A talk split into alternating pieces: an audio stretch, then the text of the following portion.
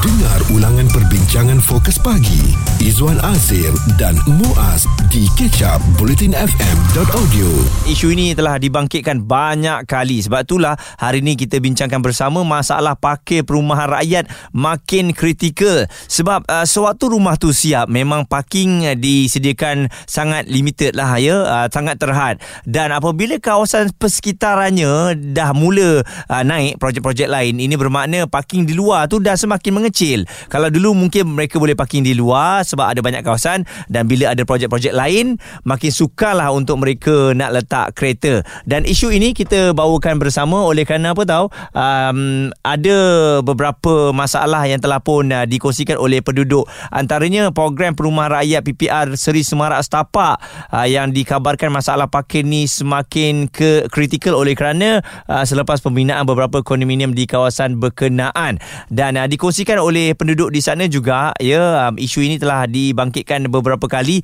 tapi belum ada respon termasuklah majlis perbandaran yang belum memberikan kata putus. Jadi uh, persoalannya uh, isu ini dah berbangkit lama eh uh, mungkinkah akan ada jalan penyelesaiannya ataupun selamanya akan jadi macam tu je dan selain daripada itu juga penduduk sekitar lembah pantai juga mau isu kesesakan jalan raya dan juga parkir kenderaan terutamanya di rumah flat dan projek perumahan rakyat rakyat diselesaikan segera. Dan menurut penduduk, dua isu ini sudah pun berlalutan lebih 10 tahun dan setiap kali pilihan raya diadakan, isu ini antara janji yang dibuat calon parti yang bertanding di situ dan lebih malang lagi kata penduduk isu berkenaan seolah-olah masuk telinga kanan dan keluar telinga kiri setelah PRU berlalu ya.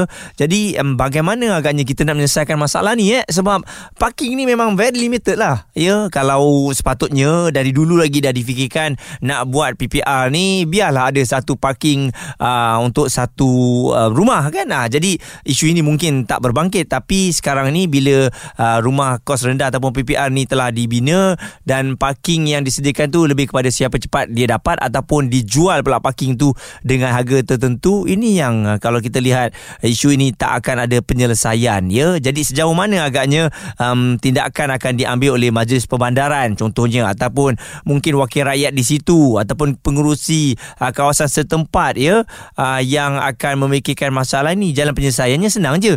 Cari satu tempat untuk dijadikan uh, kawasan parkir. Ha kita cakap senang tapi bagaimana dan di mana kawasan tu siapa nak beli tanah tersebut dan siapa yang nak buat ini respon daripada mereka yang uh, mengalami masalah tersebut. Saya pun kerja majlis pembenaran selayang. Diorang pun cakap memang tak boleh buat apa.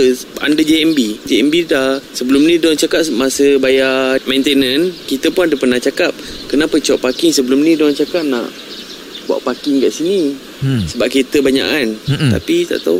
Ha. Tak buat kan? Tak tahu tak buat. Uh, ah, JMB pun macam tu lah bila kita datang uh, kita report report report report uh, dia seolah-olah ambil uh, apa yang kita ambil maklum lah apa yang kita cakap. Lepas tu hmm senyap ya. Uh, tapi setiap bulan so bayar ni maintenance. Jika anda terlepas topik serta pendapat tetamu bersama Fokus Pagi Izwan Azir dan Muaz stream catch up di blutinfm.audio masalah ni kan saya kadang-kadang kesian dengan rakan-rakan kita yang terpaksa kalau balik lambat memang parking tak ada lah. Lepas tu korbankanlah parking di tepi-tepi jalan dan bila keluar nak pergi kerja paginya tengok kereta tu dah bercalar kereta tu dah kena saman. Dia sebab dah tak ada pilihan. Kalau nak parking jauh sangat pun tak ada tempat parkir. Dan sekarang ni ah, lebih memberikan lagi setengah kawasan di sekelilingnya dah mungkin naik kondominium. Dah lagi lah nak berebut pula tempat parking di tepi-tepi jalan tu kan. Jadi itu yang saya rasa struggle lah. Setiap hari kena bersaing untuk merebut parking yang tak ada dan tak mencukupi.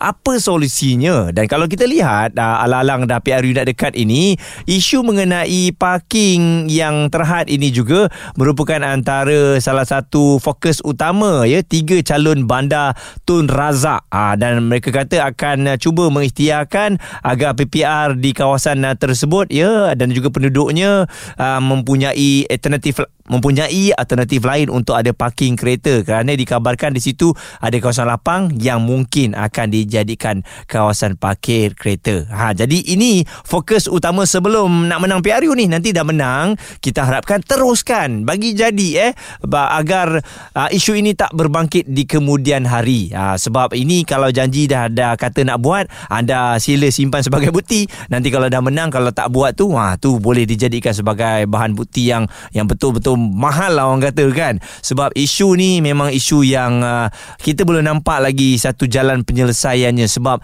masing-masing ya bila tanya kepada majlis pembandaran majlis pembandaran kata pergilah kepada JMB JMB kata kita tak ada hak kuasa dan sebagainya. Jadi susah. Pergi kepada wakil rakyat wakil rakyat kata kita tak ada bajet. Fuh, saya rasa ini memang satu masalah yang nak tak nak kita kena hadap juga. Seperti Mior Fidaus. Parking dekat sini sempit jugalah sebab kat laluan masuk nak masuk ke flat ni pun orang parking sampai double park. Diorang park, diorang block jalan. Memang diorang yang bahagian dalam tak boleh nak keluar.